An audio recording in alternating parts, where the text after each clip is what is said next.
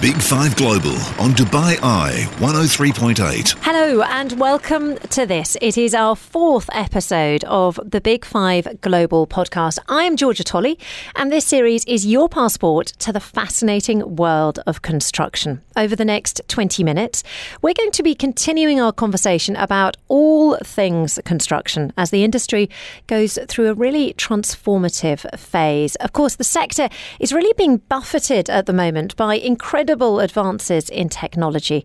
Topics that, of course, will be discussed in detail at the Big Five Global event itself, which is taking place from December the 4th until the 7th, right here in Dubai. Now, as a bit of a recap, you might remember that last week we had a fascinating discussion on what impact AI is having on the construction and the architecture sector. Now, if you missed it, make sure you go back, download, and have a listen. But this week, we're actually turning our attention instead to the I word innovation. We're going to look at what it is, why it's important, and its role in constructing the buildings of tomorrow. To help us answer those questions, I'm delighted to say I'm joined here in the Big Five Global studio by Jason Burnside, who's the managing director and a partner at Godwin Austen Johnson. Now, of course, they're the architectural firm that designed the iconic clubhouse at the Dubai Creek Golf Club, amongst many other key landmarks in the UAE. Jason, welcome to our podcast. Thank you for being here in our studio. Thank you for having me. Absolute pleasure. Okay, now, first up, let's take a look at what we mean by innovation. I have to admit, I feel like it's a bit of a catch all word. It means everything and nothing. So when a client comes to you and says, We're looking for something innovative, Jason, what do you take that to mean? I'm smiling here because I think we share very similar ideas on this. Innovation is incredibly hard to pinpoint. I think what we would pride ourselves on as a profession is how we quite often get faced with very complicated problem solving, questions around how the building should fit on the site. And I think the true innovation then comes really from creativity and looking to see how we can problem solve. Sometimes that may lead us to um, technology, looking to uh, trying to visualize uh, using software to maybe get in and understand how we can uh, bring clients into the design process much uh, much sooner. But sometimes it's just hard work. Sometimes it is just going down and going through scraps of paper, sketching ideas, talking, and then probably more importantly, just communicating, communicating with the team, and giving everyone a voice to bring that that fresh ideas to the table. And more often than not, what we end up with is a, a, an innovative approach to problem solving rather than some uh, singular innovative piece of technology that might represent the best for that particular client. Have you been required to be innovative in some of the buildings that you've designed here in Dubai? Obviously, many of the landmarks that we know and love here in the country have actually been built on reclaimed land, but which by its very nature is is innovative. Absolutely, and I think that's a great example to to maybe start to, to look at the wider field of architecture and how it can innovate in situations where I think the normal approach um, is just not possible. And I think, as you said, if you're trying to create more shoreline, building on reclaimed land gives you a great opportunity. I can think of other examples where we just had a real lack of space, like one of our schools more recently, where we built on the last tiny little envelope of land, created a very innovative approach to how that particular school evolved and how the design uh, maybe started to challenge how the teaching would happen within those spaces. But it came from this some kind of external pressure that we had to say, well, look, we know we just can't open, you know, the, the copybook and start to do something that we've done before. It needed a fresh set of eyes and a, and a fresh think on it. And maybe for us, again, that idea of innovation is very, very closely aligned to creativity. And, and as long as we are allowed to think freely, then I think innovation will generally follow. So, in that situation, what's so interesting is that you were restricted and that created more innovation. But then, of course, in some places in the UAE, you've got wide open spaces. The mm. sky is the limit. There's no sort of discussions about not being allowed to go too high or, planning restrictions, for example, particularly if you're building for one of the, the major government organizations. So, does that give you a freedom, do you think, to be more creative, more innovative than maybe in other countries? I think certainly the speed at which construction uh, and decision making policy happens in this region is fantastic. I mean, it is a great place to be here as, a, as an engineer, as a designer, and probably hopefully to live in as well. Because let's not forget that a lot of the things that we're talking about today is to make spaces and communities better for people to enjoy, to make it more efficient for them to move from one place to the other, and also not at the expense where we forget to create communities. And I think that fortunately, as a practice, we've been here now for quite some time. Uh, me personally, I've been here for over 20 years, and I've seen how out of town developments at the beginning were seen as being something quite strange have now suddenly been absorbed into an expanding city where they're just almost villages within a much bigger city.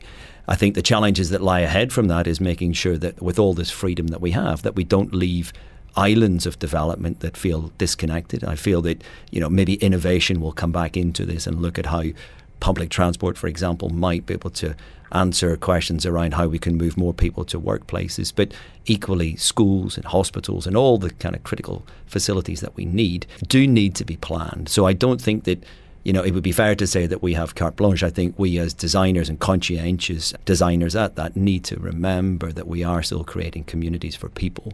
Uh, and as a practice, I think that's probably been our biggest focus over the years is looking at how we design around people.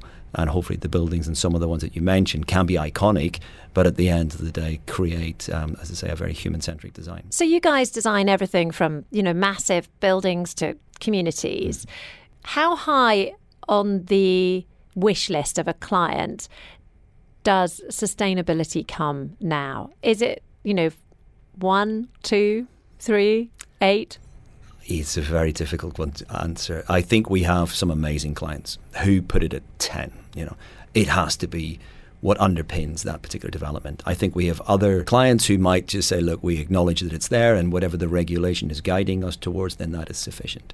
But I would imagine that over the next few years, we will see increased pressure for people to be much tougher with these regulations because we, we have real data. Um, I mentioned a school earlier which was innovative in how it used the space, but what a lot of people didn't understand is that we decided to demolish a building, which is always quite a you know that's quite a big decision to take. But we knew that when we would demolish that building and replace it with a new building, that we'd be able to put back five times as much area for the same connected electrical load. And that to us then was great justification in adding a lot more space for that particular client, but at no real energy cost.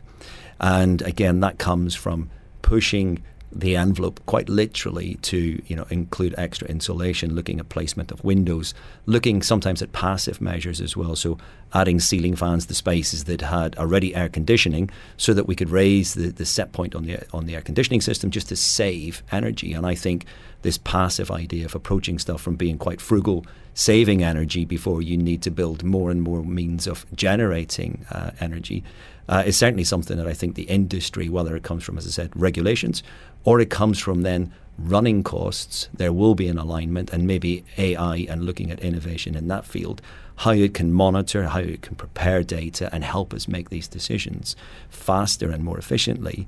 I think we'll probably hopefully start to see some some great alignment and probably some new products which have yet to be even invented coming from that. Yeah, I'd love to talk about the innovative new materials that, that are coming on hand because, of course, as an architect, that must be part of your responsibility to, to look out for uh, clever new ways of building that look attractive but are also good for the environment. Uh, 100%. I, I think that the industry recognizes its kind of global situation that it's in, where it produces a lot of waste by its very nature, is very power uh, hungry, and therefore produces a lot of carbon. Because of that, I think the industry for many years now has been looking at using 3D technology much earlier in the process. So what we do now is we start to create digital twins of buildings. So a lot of the the advances that we can then have from advanced modeling and advanced softwares testing those buildings in an artificial environment before we build them will will save ultimately because you're not making mistakes in the lifespan of the building. You're almost preempting it and forcing that through a simulation. That has also led to improvements in construction techniques. So not necessarily lots of innovation around brand new materials but how materials can be put together in more efficient ways. If we can do that then we are saving embedded energy in buildings because a lot of the traditional wastage that you would have in a construction site is eliminated.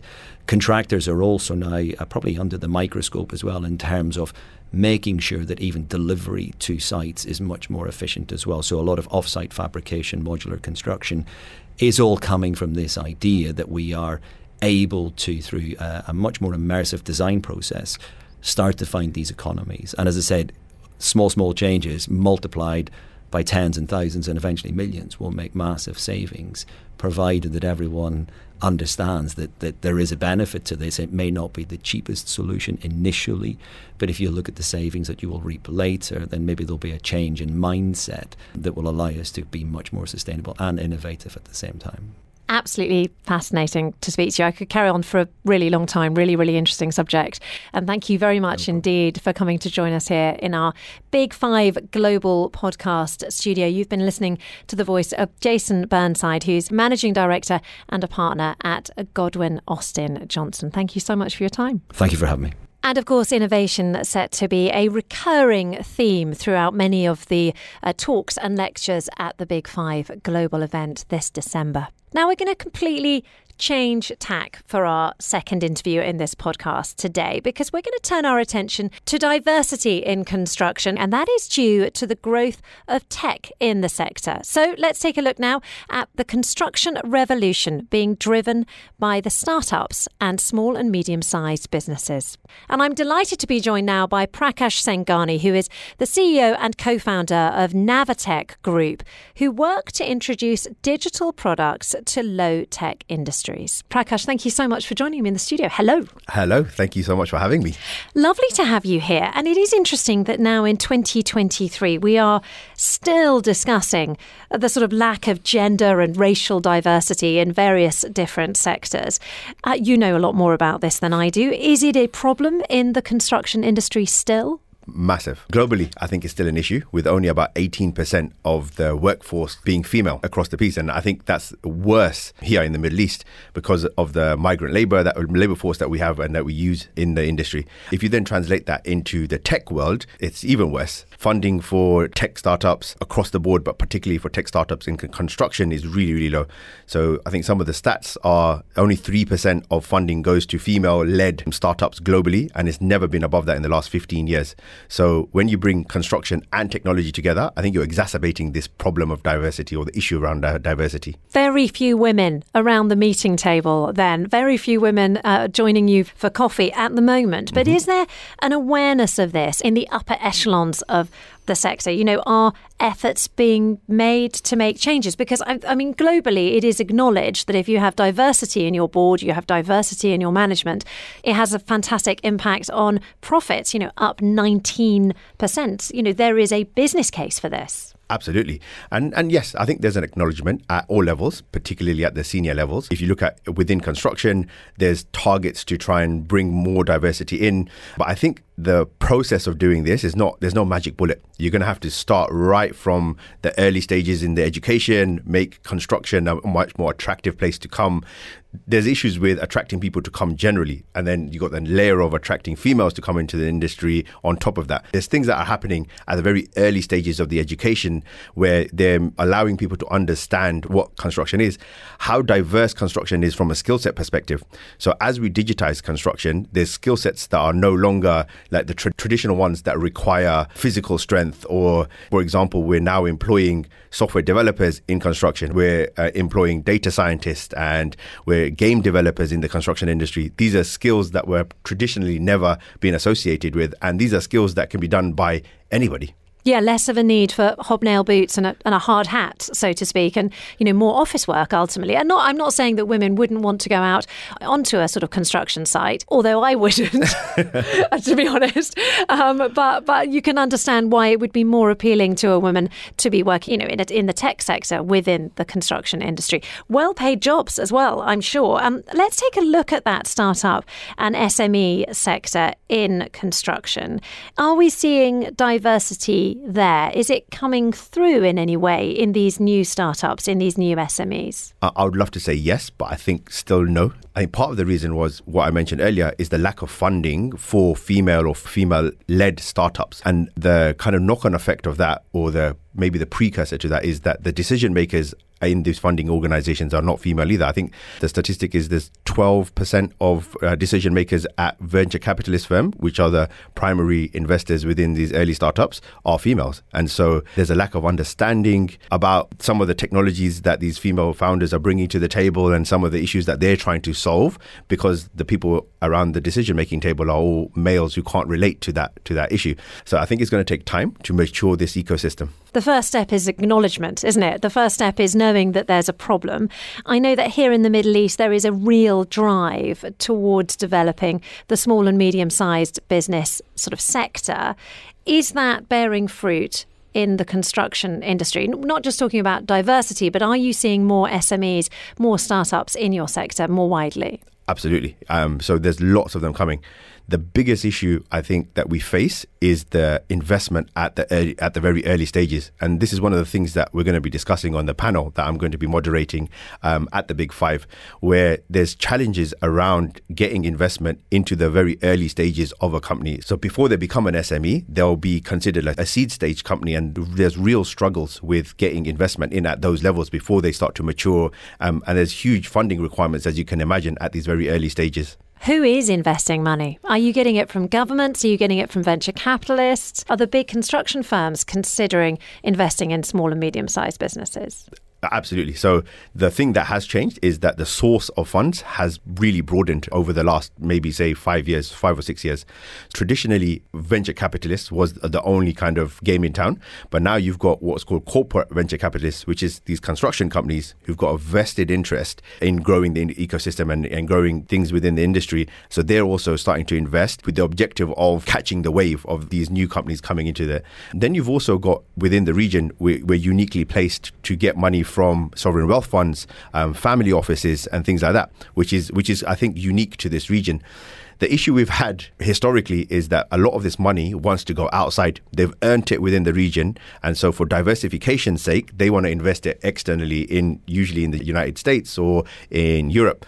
And then the European or, or, American money thinks that there's lots of money here already, so they don't want to come here. So we end up in this paradox where we've had this lack of funding, which I think is changing. On the business breakfast a few weeks ago, I was listening to a VC saying that they're having more meetings with American VCs in Dubai than they are in Silicon Valley itself. And that's just an amazing statistic. So I think things are changing really, really quickly. And I'm sure this is going to be a topic of discussion amongst the startups that are going to be exhibiting at the Startup City as part of the Big Five. It is indeed a fascinating sort of shift that we're seeing there.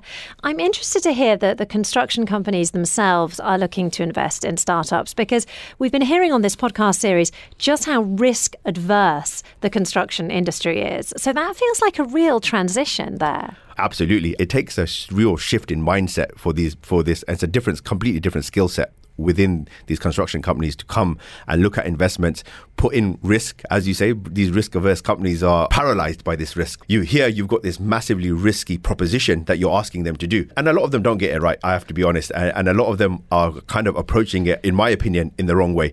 They're looking at investing in these companies to look at how they're going to add to their bottom line directly. What I think they should be doing is investing in companies that are potentially going to make them obsolete in the future. And so therefore they've got a stake in an organization that might make them irrelevant in the future.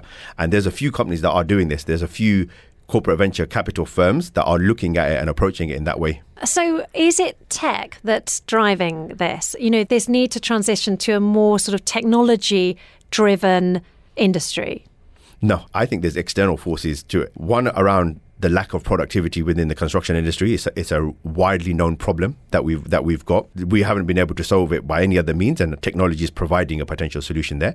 There's acknowledgement that compared to other industries like retail, like finance, like manufacturing, we're not as productive and one of the reasons for that is the lack or the low levels of digitalization within the, the, industry.